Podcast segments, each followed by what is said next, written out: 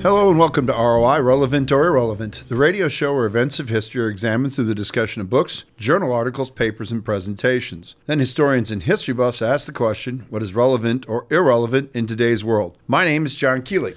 And my name is Jay Swords. This is the 404th show of ROI, and our guest for today's show is Dr. William Meadows, head of the Missouri State Native American Studies Committee, who's going to talk about the Code Talkers' legacy. The history buffs for today's show are Ed Broders and Rick Sweet. The show's theme song is Kayla's Theme, written and performed by Mark Zap Zapital, and our producer and engineer, as always, is Dave Baker. This is the segment of the show which we refer to as Fadruk de Naren, and today we're talking about the Code Talkers legacy with Dr. William Meadows, head of the Missouri State Native American Studies Committee. Welcome to the show, Dr. Meadows. Well, thank you for having me. I'm pleasure to be here. You have no problem if we call you Bill?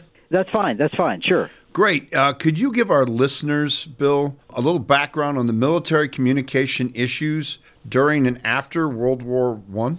Yeah, the situation that the the American forces and as well as the British and French were were having was that Germany knew all these languages really well.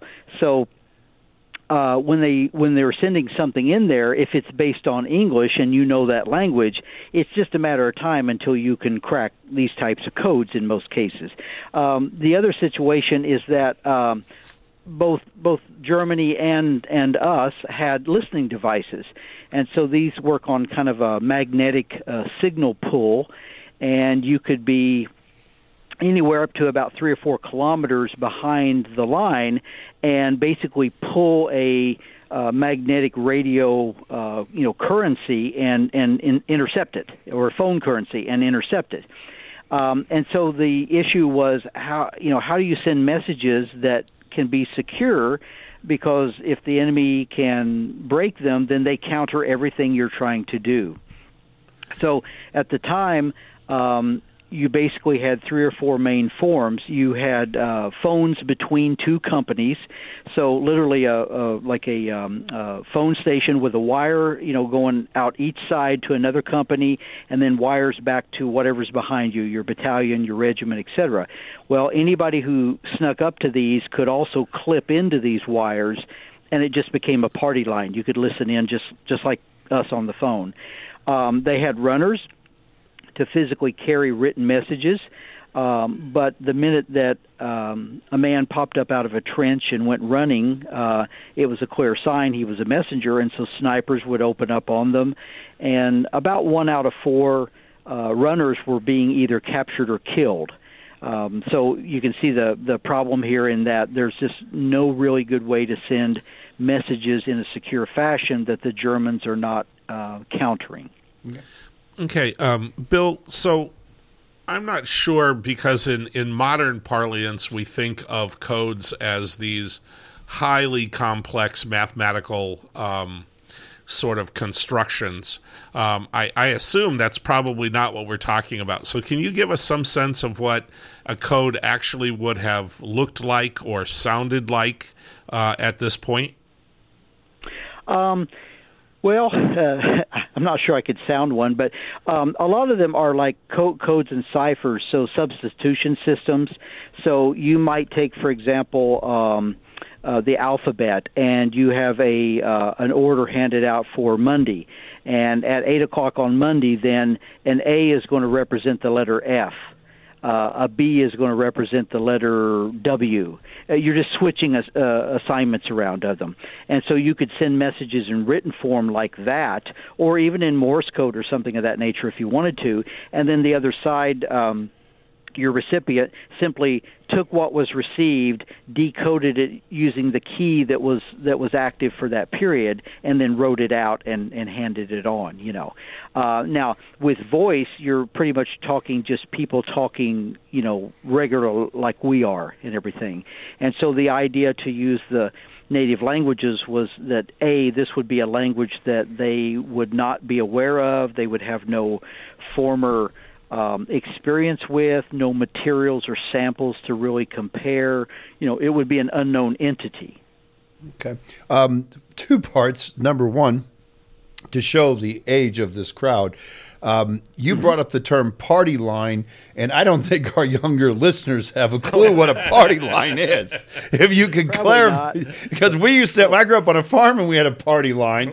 So, I Yeah, mean, yeah, if you're, did too. yeah, if you're older than 45, you don't have a clue what the hell that is. Younger than 40. Well, younger than 45, excuse Um, me, younger.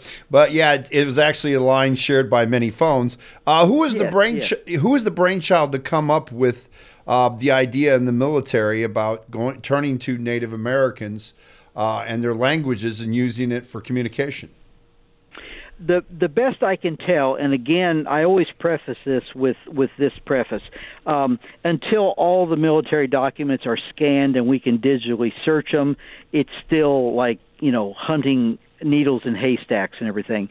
Um, the best the best information we have at present, though, is that numerous individuals had similar ideas in different units. There doesn't there's no evidence that there was a center uh, plan or anything. There was clearly nothing before we entered the war, and that these were situations that come up to solve problems as they arose in the field. And some of the we know of at least three cases documented pretty well um, where you know they're all having the same problem of the interceptions, the lack of security, and they're saying how can we you know how can we counter this? And somebody brings to their point, well, we have a lot of Native Americans in our group, and they speak their language. They also speak English. We could put them on there, you know. And so there seems to be it's what we'd call independent invention, you know, in anthropology, um, independent ideas of solving a similar problem with a similar method, just using different languages of whoever was available. Okay, so how much input, if any, did Native American soldiers have in the development of this process? And I'm thinking here particularly over time. Um, so time, as we sure. get yeah, so as we get past World War One and we're starting to to to think about these sorts of things, obviously the the problem is is there and and everybody's aware of it. Um, how much are they contributing, or are they really just being tapped, as you said, because they're available and it just happens to work? Uh, at first, they're just tapped. Like with the Choctaws, there was an order that came down from the regimental headquarters and uh, asked one of the officers in, in, in Company E of the 142nd, which was which was completely native at one time, and then even through most of the war, it was well over you know 60% native throughout the war. Um, you know, I, I need eight people who can you know who can speak their language, but also good in English. Now, towards the end of the war, now again, this is for some groups we just don't have very much documentation, so we're we're prefacing on only by what we have to work with at present. Um, the Choctaws they use their language just just just regular vernacular language, talking with one another over the phone in a uh, in a two day fight in a place called For- Forest Farm.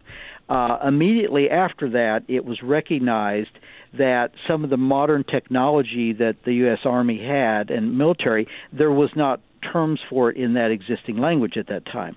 So they actually pulled them back and, and formed kind of like a week of a training unit. There was they so they used eight men in the first conflict. They got 18 enlisted men and three non-commissioned officers and did five days of training. And during this they actually made up a list of code words. And so this is where the natives take more of a, a really an integral part. Um, they are saying okay this is a you know this is a tank.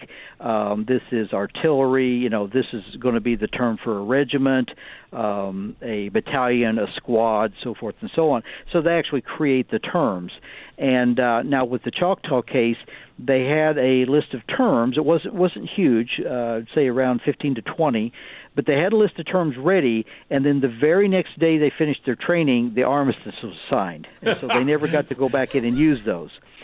But what they did was that those documents got preserved, and uh, they set a precedent that was that was not forgotten and that expanded in World War II. So, um, starting in the winter of 1940, so December of 40, January of 41, the Army went out and recruited. So this is almost a year before Pearl Harbor.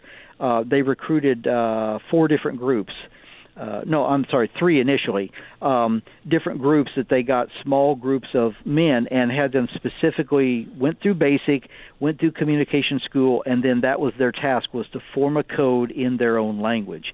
And so the Comanches, which was the first group I worked with in World War II, um, they ended up developing around 250 coded words that then would be put in into uh, the Comanche language and so the coded words only they knew what they meant. Um, so people back home, they they might not even realize they might be able to literally translate the meaning of the word, but not the context or what it stood for. Sure. And uh, you were talking about simplicity of codes, and you know a code, the more complex it is, the harder it is to break. But you and I could sit down and make a very quick code in five minutes that we could we could get some basic things across, and no one else would have a clue. You know. Sure. Well, we have a lot more to talk about, so please stay tuned for the next segment of our show. This is ROI on KALA St. Ambrose University, 106.1 FM. 88.5 FM website keeps you up to date with everything KALA, including a complete program schedule for 88.5 and 106.1 FM. Visit KALAFM.org. That's KALAFM.org.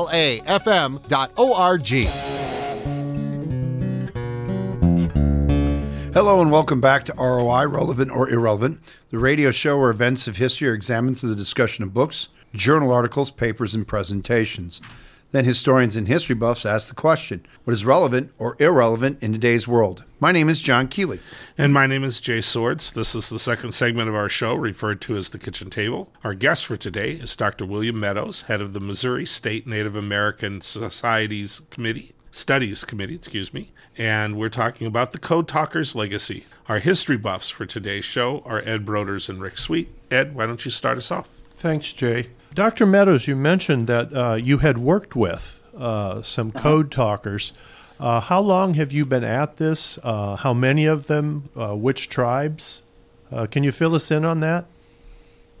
sure. Um, let me think a minute. I would say very, very like 1989 would have been the first thing that I saw. it was an awards awards presentation that was done for the Comanche and the Choctaw in Oklahoma, and um, that caught my radar. It would be a couple, maybe a couple years later when I really started doing it, and um, I was doing my my dissertation on. Uh, what, what's called Southern Plains Indian uh, Warrior Societies or military societies. So they're like fraternal warrior groups that these tribes had, and they're they're pre um, pre-Anglo contact. They go way back and everything. Um, so I was doing interviews because this one Comanche gentleman, Forrest Kassanavoid, he was a headsman in one of these dance ceremonial groups that's still around today, and we we just simply got off the subject, and then, you know, he come to tell me that he was in World War II, and I said, "What did you do?" and and uh, he told me about you know getting recruited well before uh, Pearl Harbor, and so uh, there were still let me think I think there were still four yeah there were four of the Comanches still alive at that time. Uh, there was a couple others that had been interviewed and tape recorded before they passed. Uh, lots of family members, and then um, their commanding officer, their training officer, um, who was a lieutenant back then, but retired as a as a major general, uh, he was still alive and able to provide very meticulous details about how they formed the code and and did things of that nature. And so I, I initially did a, a project. Mostly my the project was on the Comanches. Um, and a little bit on the Choctaws because that that was the best known group in World War One at that time, and it really just kind of uh, I didn't really necessarily have a planned that I was going to go on and do other things with code talking. Um, you know, everybody knew about the Navajo, uh, but I had done this Comanche project. and then just a couple years after the book came out, I got a call from uh, Senator Tom Daschle's office, and they asked me to come up and, and would I present all the information I have on all Native code talkers um, at a Senate um, Senate committee hearing, you know. So I went up and presented that information and and uh, with the leaders from several other tribes, and um, that's that's part of what fed in and led to uh, um, the legislation that brought in the Native American Code Talker Act. Um, and then it just never really stopped from there. And so I, I've been at it uh, kind of, you know, uh, I hate to say fits and starts, but there's periods where you get real busy for a while and then the trail goes cold. And then you get some new clues or some other things, and it picks up again. Uh, but I'm still working on it today, so it's been, um, you know, we're looking at 30 years or so, and um, I'm still working on it. I'm working on the World War II volume and uh, trying to finish up some of the groups in it. That sounds like a Uh, typical. But, you know, si- since that time, I interviewed several of the last Navajos, um, the last Pawnee guy I interviewed, the last Assiniboine guy I interviewed, um, and then others that had already went on. I was able to track down sometimes an archival interview and get a hold of that. You know. okay. Sounds like a typical dissertation. Uh, Rick, your question. Yeah. Uh, yes, Bill. I was uh, read the article um uh, and the uh, I've read books on this as well, and just incredibly fascinating. Uh, knowing that the Germans were ingenious people, still are.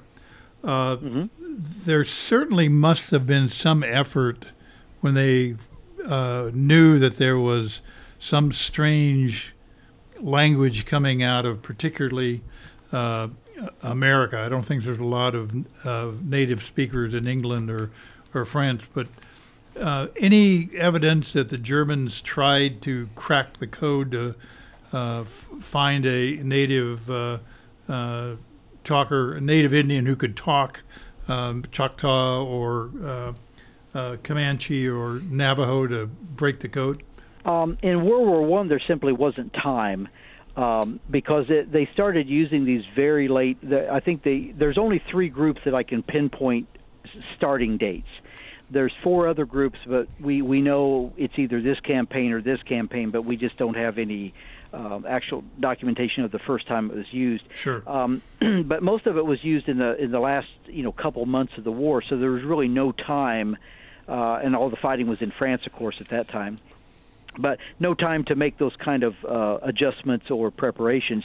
Now there there is some literature and some mentions that between World War One and Two, um, you'll see these these brief references to German anthropologists coming over to study uh, Native American groups, and there's some allegations that say that. Um, they, they were here to learn languages and, and see you know see what they could learn.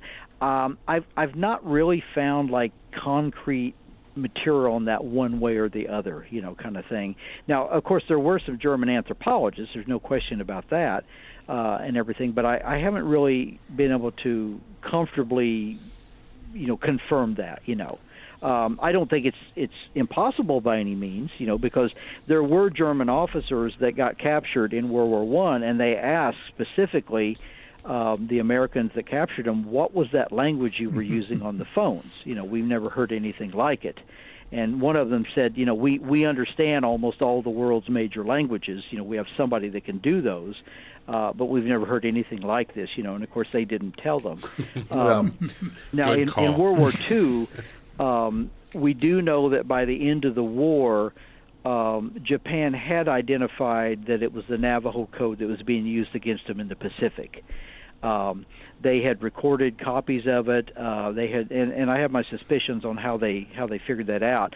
Um, there was there were some Japanese captured when Bataan fell in in April of '42. Uh, quite a few Oklahoma, or I'm sorry, quite a few New Mexico, Arizona natives in uh, the uh, New Mexico Coast Guard unit, and were captured there and went through Bataan and some of that. Well, there was a guy named Joe Kieyoomia, and when they first um, captured him, they thought he was Japanese American based on his his looks, but also the pronunciation of his name. Uh, it sounds very similar to a to a Japanese word, and so he got some some really harsh treatment. And he told them, you know, I'm I'm I'm not Japanese. They thought he was a traitor, Japanese American. I'm not a Japanese. I'm an American Indian. I'm a Navajo. You know, leave me alone. so they left him alone for a while. Well, later in the war, they came and got him and made him listen to recordings of the code talkers. Now, he was captured before the very first code talker platoon was even recruited. Um, when they actually went out and physically began to recruit guys, so he had no knowledge about the code talkers or anything about it. Um, he listened to the tapes; he could not break them, and uh, he said, you know, it's it's um, some of it I can understand, but it doesn't make sense to me, you know. And so they thought he was withholding, and so he was um, tortured pretty severely after that, and and did quite a bit of damage. But he survived the war. But he was a very fluent speaker of it, but he wasn't trained in the code, so he couldn't Sure, break it. sure. you know. Right. But yeah, they had identified that one by the end of the war. So A question then. So you have, of course, uh, this idea coming up in World War One. Um, what did um, the English and the French think about this? Did they instantly, jump at it and said, "Yeah, we've got something here," or were they skeptical? Or is there any really record of what their opinion was in the beginning? uh, not much while it was being used, and of course it was just being used in the American units. Okay. and it's fairly small unit small unit actions too. It's mostly like uh, regiments, you know, and things like that, and companies. Um, now, after the war, there are some comments by uh, the French uh, military leaders really applauding Native Americans and their participation in their efforts and everything. Um, and I think there are a couple that do mention they they knew that they used their language um, to help them. Um, I have not come across anything in French or British. You know, it, it's it's possible that there were some comments recorded, but I haven't come across very much on that line. But they were they they did know about it at least at the war's end. Um, Bill, this is Jay again. I'm just curious. So you've we've talked or hinted around a little bit that that uh, as we get into World War II, um, we're we're going to start at the military. U.S. military is going to start actively recruiting and training um, code talking units. Can you talk about that process of recruitment and and training and and how many people were ultimately involved and distributed throughout the the military? Okay. Um, so, like with the Comanches, they sent an army officer down to the uh, the. It was called the CCCID, so it's Civilian Conservation Corps, but it's the Indian Division, and these these worked a lot in, in the states that had you know higher native populations working on the reservations and and everything, state parks and public lands and all that. Um, he came down there with the specific. Um, task like with the Comanches, uh, he was going at one time they said they were going to recruit 30. Uh, and it ended up being closer closer to 20, and then it was culled down to 17. Um, but they were looking for um, you know men, men that were fully bilingual, you know, fully fluent in English, but very good speakers of their own language, unmarried, no dependents. And uh, some of the gentlemen that I interviewed said, you know, they didn't tell them exactly what they were recruiting for, but they had, when they said those things, they had a, uh, a pretty good clue. It's going to be do something about communicating, you know. Um, and so a lot of them were, were some of them were home from from Christmas out of uh, uh, boarding schools. Uh, some of them had just graduated, were 18 or 19, and so a lot of them ended up joining. Um, you know, some of them said that well, you know, we knew we knew we are going to get into this thing sooner or later. And um, uh, one guy, for example, told me he joined because 11 other 11 of the 16 other guys were some kind of relative to him a cousin uh, an uncle you know some situation so he said he joked and he said you know I asked myself, do I want to go through the war with a bunch of guys that, you know, we all grew up together, same culture, background, language, or do I want to get stuck with a bunch of guys from New Jersey or something, you know?